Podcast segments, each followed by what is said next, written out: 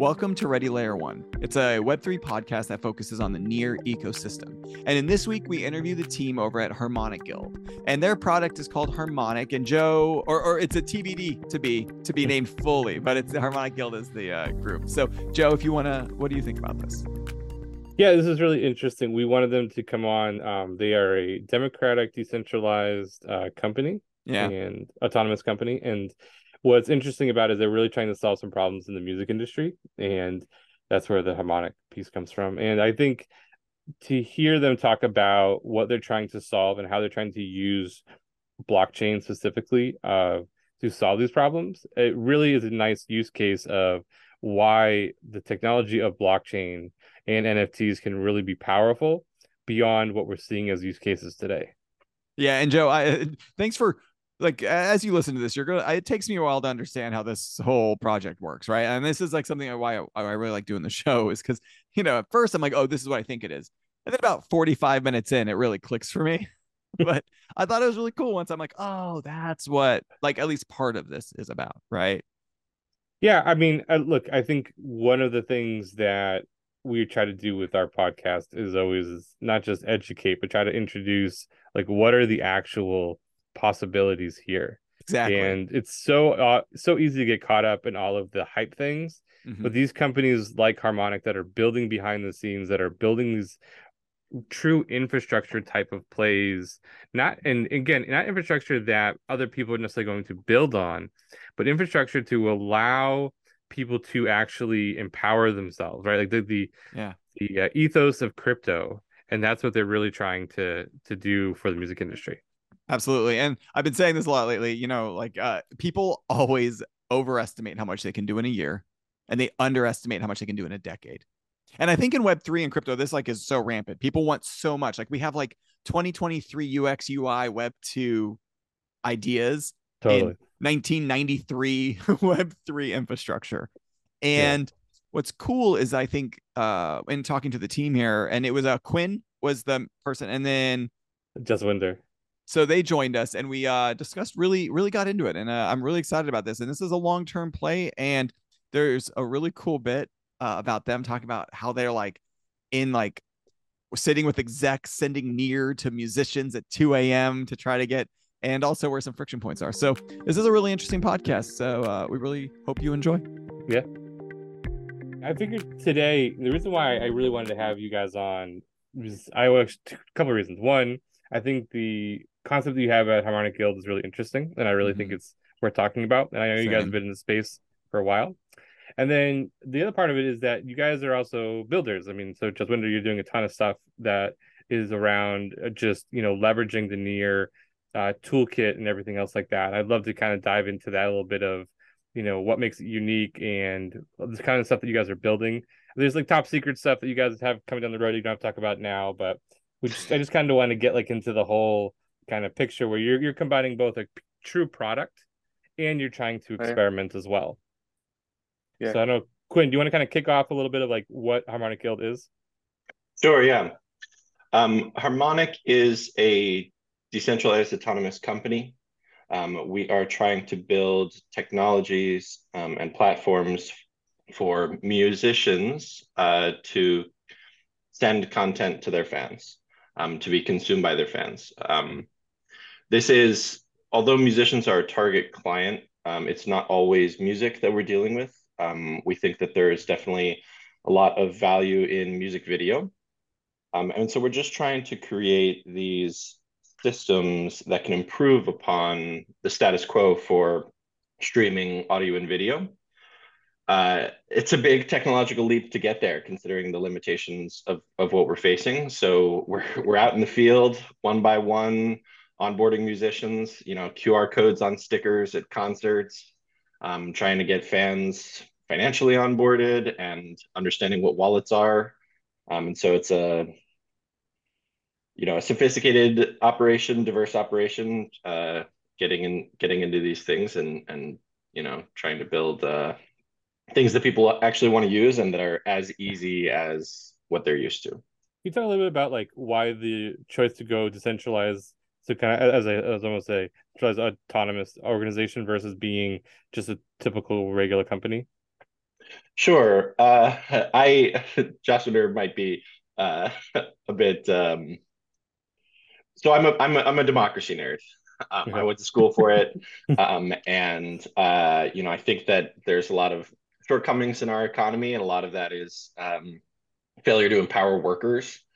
Um, and uh, without, you know, I could spend an entire time talking about decentralized autonomous um, companies. We've got a Laura uh, that's a member of our group, um, Adam Long, who'd also be super interested in uh, in getting to the weeds on that. But but it is so blockchain enables us to, at the fundamental base layer, make democratic decision making possible. That's never been me. possible possible before in the in the history of the world, right? Wait, so you are is, talking my language right now. Yeah. This is you, you want to talk yes. about let's we're gonna get real here. This is we might cut yeah. this part because it's about to get heated. yeah, we're gonna we're gonna get in the weeds. Uh and so how can you so we believe that people want a democratic product as well, right? Okay. We believe that YouTube is anti-democratic. Agree. And uh, Spotify is anti-democratic, and that Agreed. these organizations are using their platform to benefit entrenched interests. That's, I mean, you can look at the follow the dollar like that's a fact. Mm-hmm. um, and so we want to build in the long run a democratic platform um, but those toolings don't exist. So we have to build the toolings ourselves. So in some way we're our own first customer. And there's a ton of risk associated with it because the prior art doesn't exist in the legal system. Yeah. um, and also it's a great way to start up per se you know to be able to exchange assets and spread risk across an organization that is trying to build a you know diverse growth um, architecture. Mm-hmm. Are you registered in the United States or you're registered someplace else? We are. We're oh, a Delaware LLC. Okay, so see that's interesting too. I think because the initial fear always for people not necessarily fear, but like the concept is like I'm afraid to actually do anything in a place like the United States because there's no legal precedent or some things are too restrictive so everybody goes offshore yeah. right so i think that's yeah. interesting that you guys are also trying to kind of set a model of yeah. what it could be here as well one of the things we also talk about in the same thing is that uh, any new song that you pick up or any new album that you pick up there is always a focus on how does this album goes the most viral right how does the song can include a hook step which would go viral on tiktok or instagram sure. so we have been talking about that how the some of the music out there is not really pure anymore. It's just for more engagement on social media. Yeah. Uh, because because that's what the wheels of the new internet drives right? Because more engagement more advertisement more revenue for the platforms and you as well even if it's just 2% what sure. whatever. It's exhausting I, I think yeah. like from a content creator, like here's what yeah. I think we're. I think you guys are interesting positioning because AI just came out, right? The last three months, it's done more than any other industry I've seen, and I think there's going to actually be a backlash because now, now it's like AI can create music, AI can create videos, AI can create voiceover, AI can create. In in a year from now, AI will be able to create infinite amounts of content. So you'll just have these podcast hosts oh 100% there's a guy doing a podcast. Like i'm yeah. like joe how do we like this is this is a means to an end. Like there's no way but an ai can do me real quick. I'm not that original right? They're like you know i i'm my my current chat gpt i say write it like me and it does and i'm like oh scary right? so like uh i think there might be a backlash where people want less content fewer pieces of content but more direct and real content if that makes sense. I'm just speculating but i'm hoping. It does it does. We have also talked about it that how do we make the connection between the musicians and the fans a bit more deeper just like it was before the whole social media engagement yeah. took over and then made that the thing that the music should do instead of what the music was supposed to do.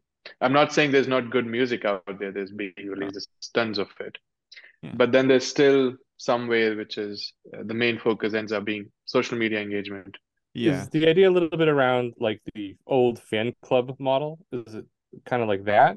Sort of. The we do find really interesting black market economies in music kind of like patronage economies mm-hmm. in music um, where like a rich guy that likes your music will come to town and buy all the songwriters drinks. Um, so there is a little bit of insider versus outsider, but you kind of want to make, make everybody feel yeah. included. I, I, think it's more like super fan access or, or strong fan access, like somebody who's willing to watch an hour long you know, songwriters go up into the cabins in the mountains and then they do like these, you know, demo sessions. Um, and they're like an hour long and people people who are super fans love them, but that doesn't really translate to TikTok. Mm-hmm. Um, yeah. and so that's kind of where we we think we might find, you know, there's a spectrum between like fast media and the audio and interviews and stuff. And we don't want to be too, you know, everything, but uh, but you know, long form video can make people feel close to the close to the action and, and i think that's an important part of it one thing i think that comes to mind and we've been asking a lot more of some different companies as we talk to them is you know why the choice of building this on a blockchain because you know the immediate pushback a lot of times that we hear is that people are overusing the block. They're just using it just to use it. So how do you guys actually see yourselves leveraging in a way that makes sense that you couldn't do in web 2 there are a lot of uh, reasons decentralization transparency and we would come to that. They are important. But one of the reason major reasons for both of us i think was the financial transactions the new applications that are going to be built on no matter if it's on blockchain or not but they do need a native payment system so if you're doing near you have to do it in near if you you if you're doing it on any other chain the native chains token does it very well but if you're connecting to another system, it is going to bring in inefficiencies from that system, right? So, and because at the end of the day, the money is anything that gets you value. It could be an on-chain token, it could be a piece of paper, etc., etc. So we are saying internet needs native money for its more efficient applications and stuff. That's why blockchain is the thing to build internet apps because without the money moving from part A to part B, the world doesn't work.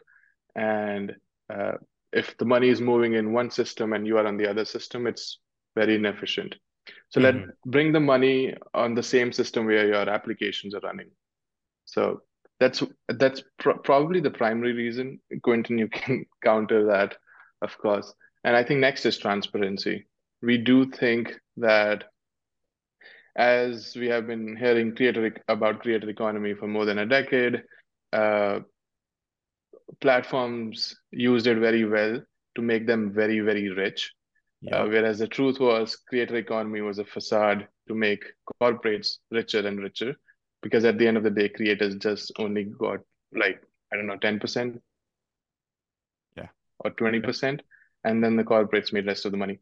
So it's not really creator economy, although it has been sold to us as creator economy. Mm-hmm. So I think when we bring in transparency to that system, people are going to realize that okay, no, I do deserve eighty percent, and the platform deserve twenty or maybe two or two point five, uh, whatever. I really like this philosophy because I work in marketing. The most important thing to any web 2 marketing tech company is users users have a value yeah. on them but users don't get any of that value right yeah. like there's no value for the user but yet they they're worth so much. Yeah. And I think blockchain right. does a really interesting thing, and not a lot of projects are thinking of it this way. But I'm really I like that you guys are, where the fan can has value, right? Like the only mm. reason any of these big musicians have value is because their fans have value too. So being able to find yeah. a way to have like sort of like a harmonious way to like fan yeah. and stuff, I, I, think that that's yeah. interesting. So financial infrastructure, uh, which lives in the same system as your application lives, is a huge advantage. And then transparency is another one. And I think Quentin, do you want to chip in with yeah, things? There's there's like a joke in the music industry where if somebody cuts you a check for ten thousand dollars, you can be rest you can rest assured that they owe you twenty thousand dollars. Uh, that's just that's just sort of how it works. And the you know the PRO is performance rights organization systems are extremely inefficient. We've got overlapping jurisdictions. It's a legal and administrative quagmire. Um, and then you expect, you know, a bunch of, you know, four 19 year old rockers to be able to administer this effectively. Uh, it's just not, it's just not a well organized system. Yeah. Um, and not to mention that the rockers are splitting something four ways. Like five piece bands have virtually disappeared just because there's not enough money in yeah. it. Oh. Uh, like when was the last time a even four piece rock band really broke out in the US. It's been a long time. Like people are Right. talking like the Arctic Monkeys. That was 2005. Uh, Right. Great band. So you know, uh, so that that kind of breakout as a rock band doesn't really exist, and I think you see that even it's reflected in music. Um, that's why I like Billie Eilish and a lot of those sort of single front person um, pop bands are are the biggest just because it's possible to break out and become a full-time musician more easily than it is for a rock band. I mean, tastes also have changed, but that's a major component. Um, w- so one of the things we you have to do is create this smart contract infrastructure um, that can accurately sort of reflect and pay out um, the many collaborators that that can be found um, supporting a musical act. You know, all of the individual musicians. Sometimes there's a lot of them. Sometimes there's one on one song, and you know the guy, the touring guitarist on one song, and then it's the session guitarist on another. Mhm. Um, and then there's managers and influencers and promoters and touring managers and labels. And so everybody's getting a slice.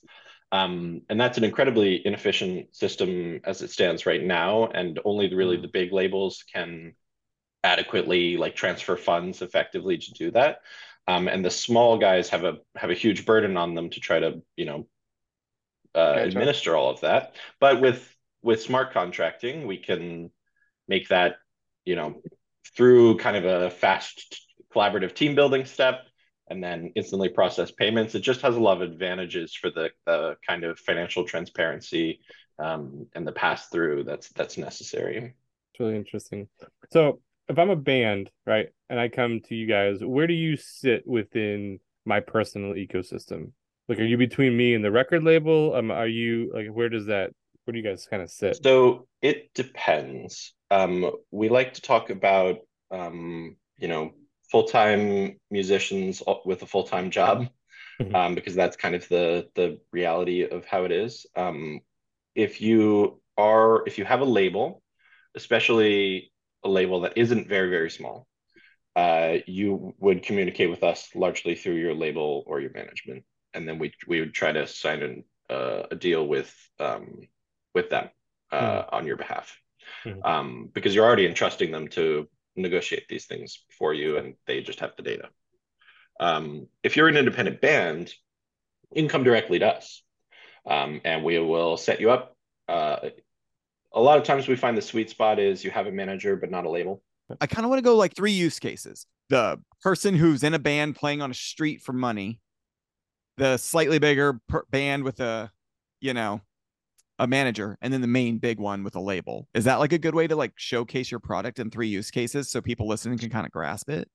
sort of so it's there's like independent struggling musicians are an important important use case there are music nft entrepreneurs and also just like music business hustlers. There's we call them sometimes we also call them sometimes slash entrepreneurs um, which is somebody who is a guitar player but they're also a producer. So they're in music full time but usually they have a small business and they do Yeah. um, they do multiple things. And then yeah there's there's medium labels and up.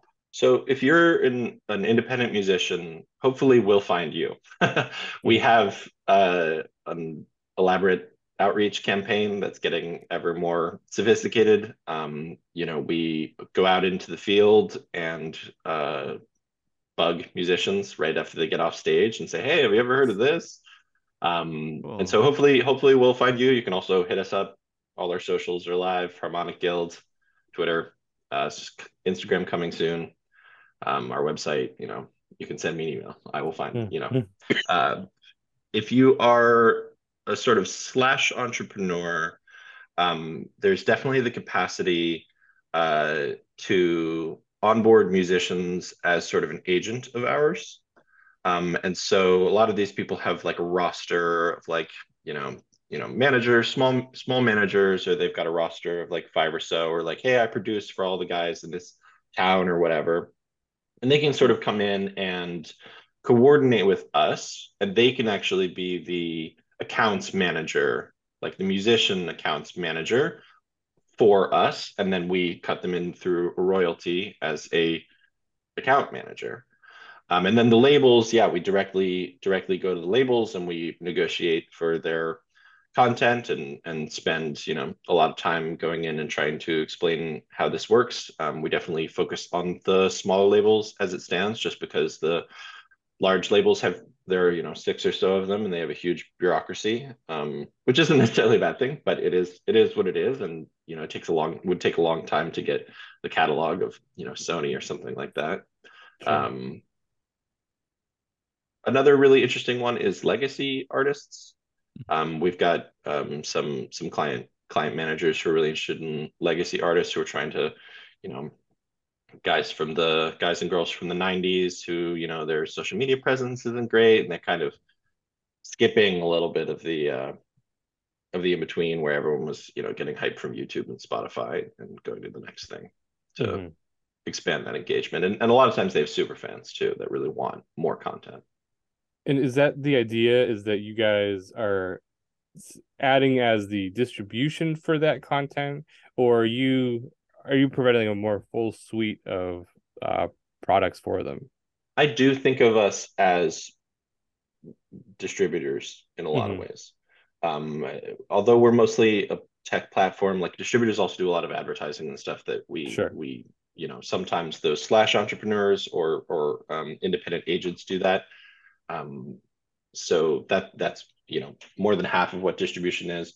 Um, but we are you know we are a platform as well as mm. kind of a we're we're making the transition from product suite to platform, right? You can't nobody wants to go to streaming platform that just has 10 artists on it, right? So right, right. now we're doing the one by one. Um, yeah. and we're just yeah. trying to give a better immersive, better display um, consumption experience with that. That that's interesting. Can you talk a little bit more? I I like what you're saying here of like so moving now from a product to a platform. What is what where do you see that transition like I guess how long does that really you think that takes you, and you know why why is that important for you? Yeah, uh, I don't want to overstate uh, the extent to which we are now moving from being a product to a platform. We're firmly in the product stage. Mm-hmm. Uh, yeah. Platform is a is a is maybe a little bit away, um, sure. although we're we're obviously excited. Um, yeah.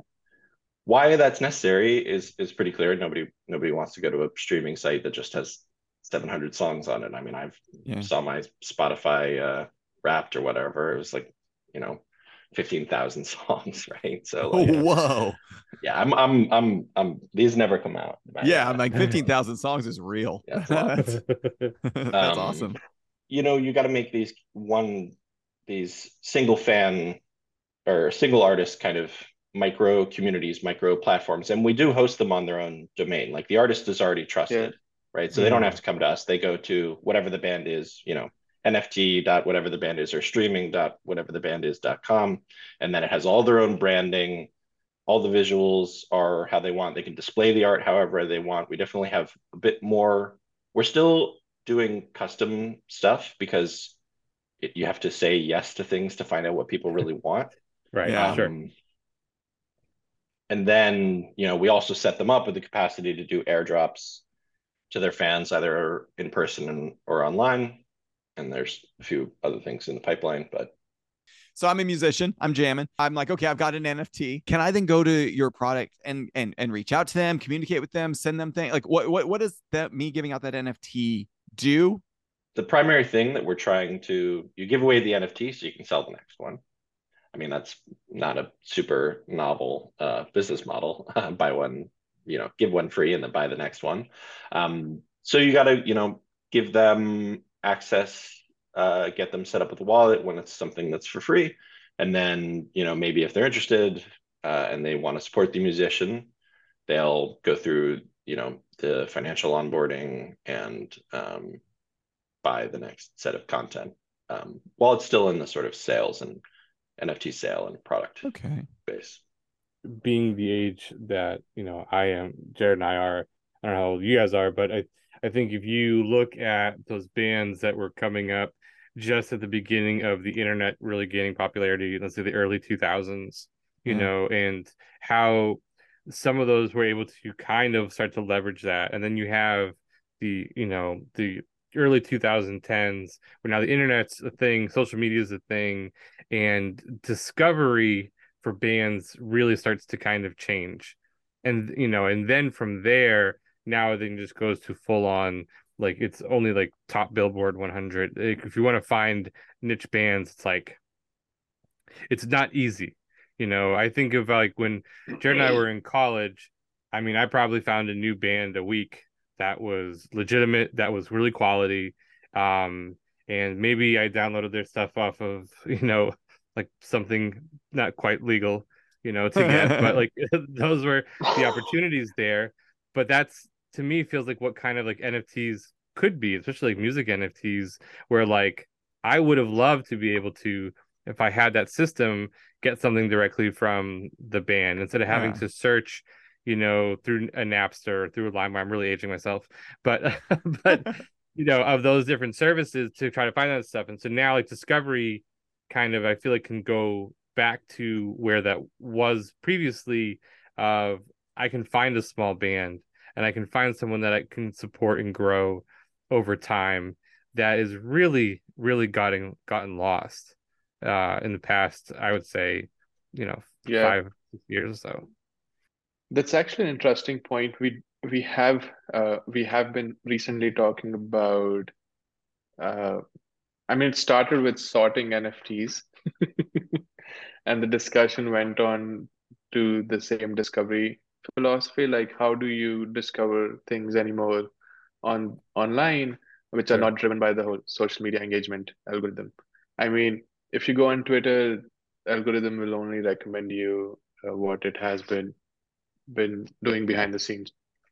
Uh, so if there's a small band which is really good, but they suck at social media engagement, if they don't have a social media team, there's no way anybody is going to yeah. find them. Right. Um, and all these organizations are coming up with better and better algorithms, but, but then at the end of the day, you don't really see anything out. So we have been thinking about, and this is not very solid, this also might be too early to say, but we have been thinking how do we also democratize discovery as well? Mm. Because that also talks to the again transparency values of, of, of Web3. Yeah. So, and I, I tweeted this a while ago as well, with, which, which is basically is that the social media of the Web3 is going to be a marketplace of algorithms as well. Mm-hmm. Um, so that you as a user you go and you choose the algorithm which is the most healthy oh, for you oh, right? It could be as simple as saying just show me uh, feed just show me videos on the basis of the time date they were added or geography or whatever it can it can become more and more complex. But the end user has have the ability to choose the algorithm that they they they think is good for them. And then all the developers around the world uh, can build algorithms and put it on and then people who go and select these algorithms they pay for these algorithms devs can monetize these discovery algorithms in real time uh, and whatnot. And all of this built on chain mm-hmm. uh, brings the transparency that okay if you're saying these are date sorted uh, videos are they really date sorted or not? So because of blockchains the, the the and near social does in a way capable of doing that in a way. We did we did think we might might do something with it but uh, we also think web3 makes discovery more open and democratized and it could actually become a market of algorithms so to speak the, I'm not the sure other side was completely relevant yeah the other side of the same coin uh, like another way to put algorithm here is playlist. Mm. Right? Ah. The algorithm we're talking about and the playlist that we're talking about are are not they're you know playlist is just a very rigorous algorithm right and so there's yeah. also this and there exist right now playlist influencers and sort of taste makers that can be an interesting and important component of organizing and distributing music in you know in a certain mm. order to um, to the fan through a through you know a, a one at a time stream. Nice. Also, I think like your playlist is an algorithm would be a great shirt. because we all True. think. I remember when I, my, I was younger, we would make like mixtapes and mix CDs and mix things, and there was a very heavy curation that Like when you Mhm. made a mixtape, or I was right on the cusp of tape CD. When you made a mix CD for somebody, that was like legit. You were like basically Yeah. like that was like Yeah. that took some Asking time.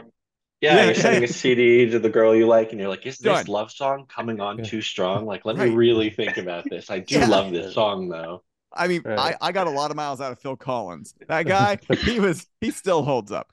yeah, Like because when I when I think of NFTs, right? Like I think this is like superpower of NFTs. Like right now, the meta, like the the flipping and all that of NFTs. I think that was like the lowest hanging fruit, and that's sort of kind of taken off in some areas. But it, it doesn't really show like in my idea of like how cool and how important NFTs, non fungible tokens, and the tech around it can be in the future. we're debating whether or not to use the word NFT at all, Totally. Mm. especially in pop.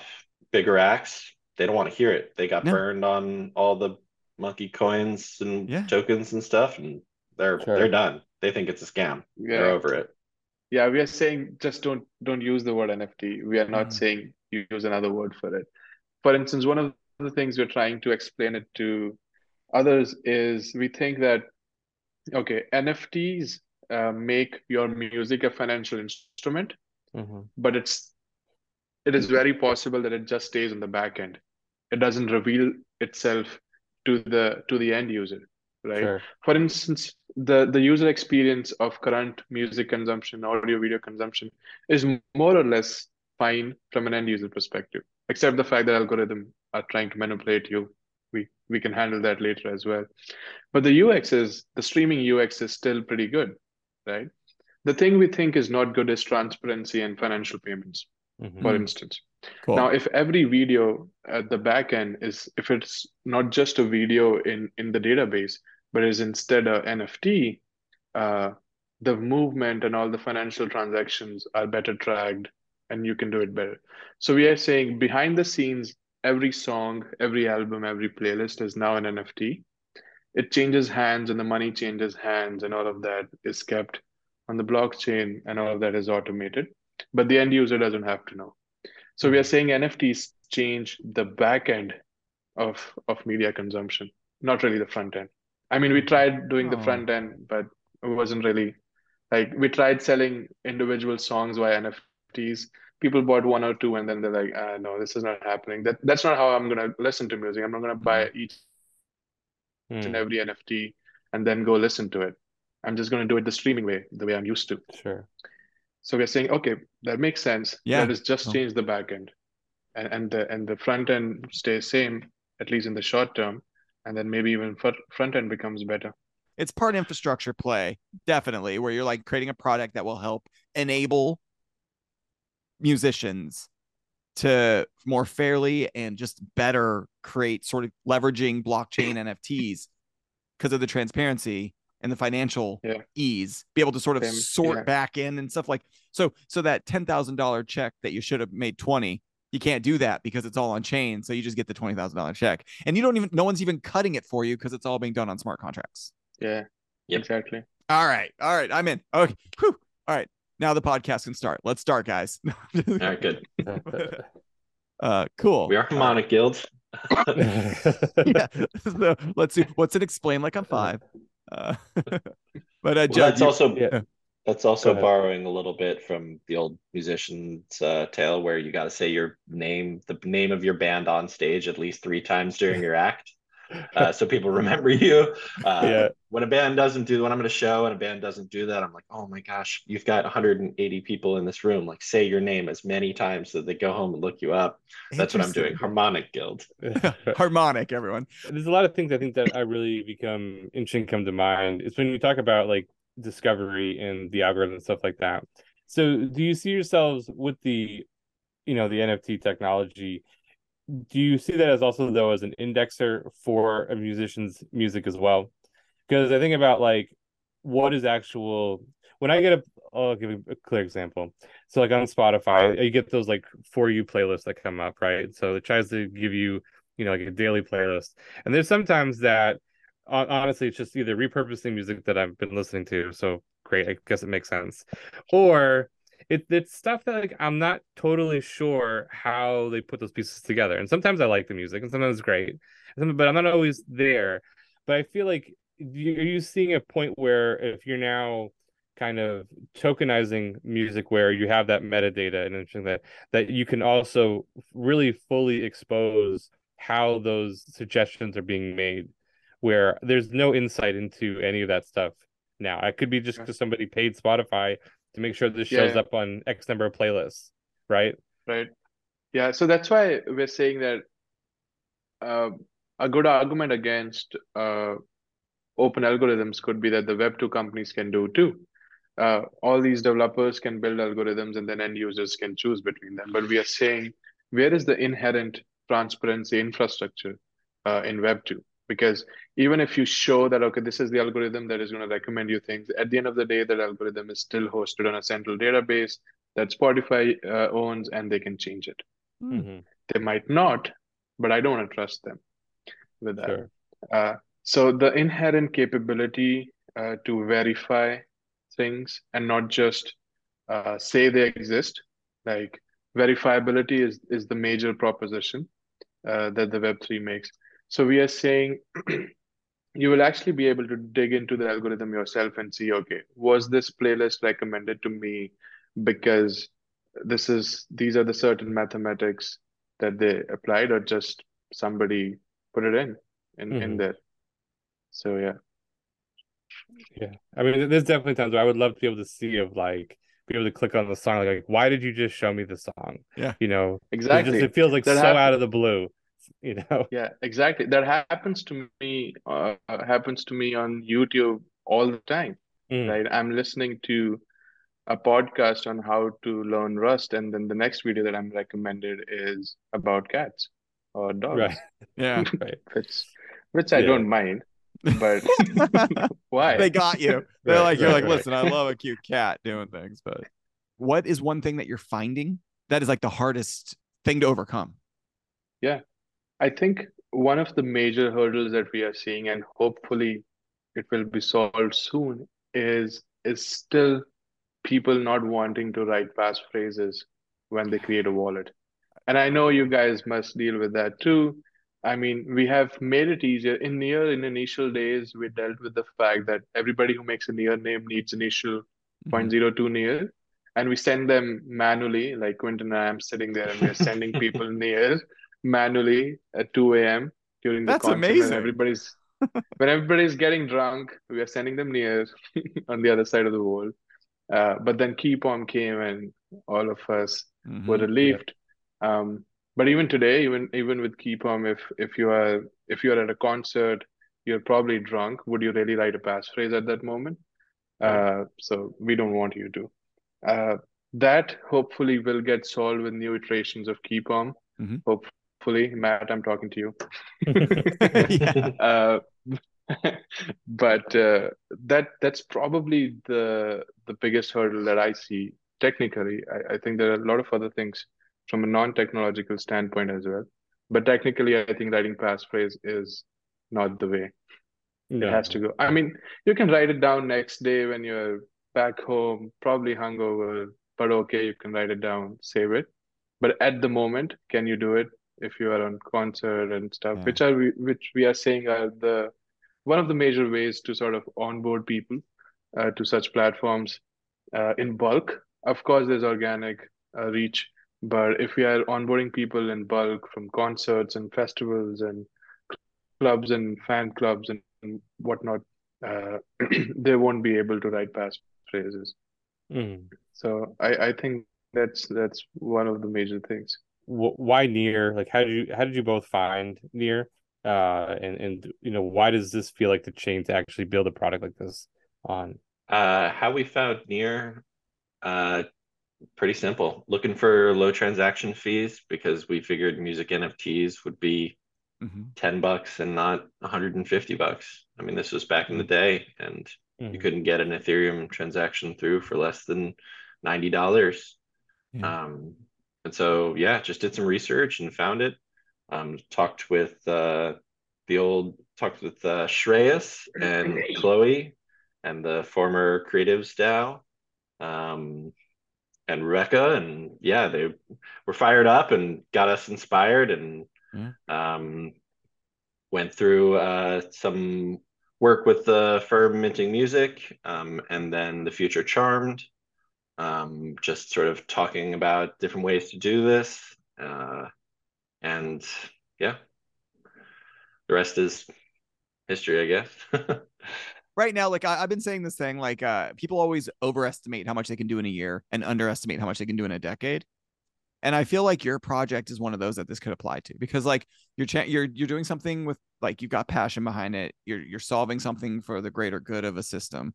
That's going to take some time the tech's going to catch up to the ideas because it's got a lot to it and it's going to be built out and you guys are moving forward and I, I just think that's great that you guys are sending near to people at like two in the morning so they could open wallets. The guy at Sony's sitting at the table and it's not quite working. And I've got I've got my computer set up on at a hotel in Nashville. I love I'm bothering this. Josh via WhatsApp to send the guy's thing.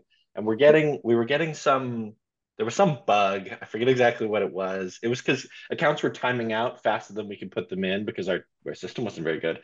And yeah. so then they would get a hash based near key instead of near name. public key instead of a uh, near name. And then they're like, what is this? And we're trying to migrate them. it worked out great. Seamless experience. I'm really curious to see what you guys are doing long term, you know, as you grow. Um, and you know, I I think it's great to see products like yours that are focused on actually a clear solution to a problem that exists today instead of trying to make up a problem that's being solved. So uh, I'm really excited to see see your growth. So good luck. Thank you guys all for being here. Thank you guys. Thanks. Thank you guys so much for having us. Thank you. Ready Layer 1 is provided for educational, informational, and entertainment purposes only, without any express or implied warranty of any kind, including warranties of accuracy, completeness, or fitness for any particular purpose. You should not make any decision, financial investment, trading, or otherwise based on any of the information presented in this podcast without undertaking independent due diligence and consulting and consultation with a professional broker or financial advisor.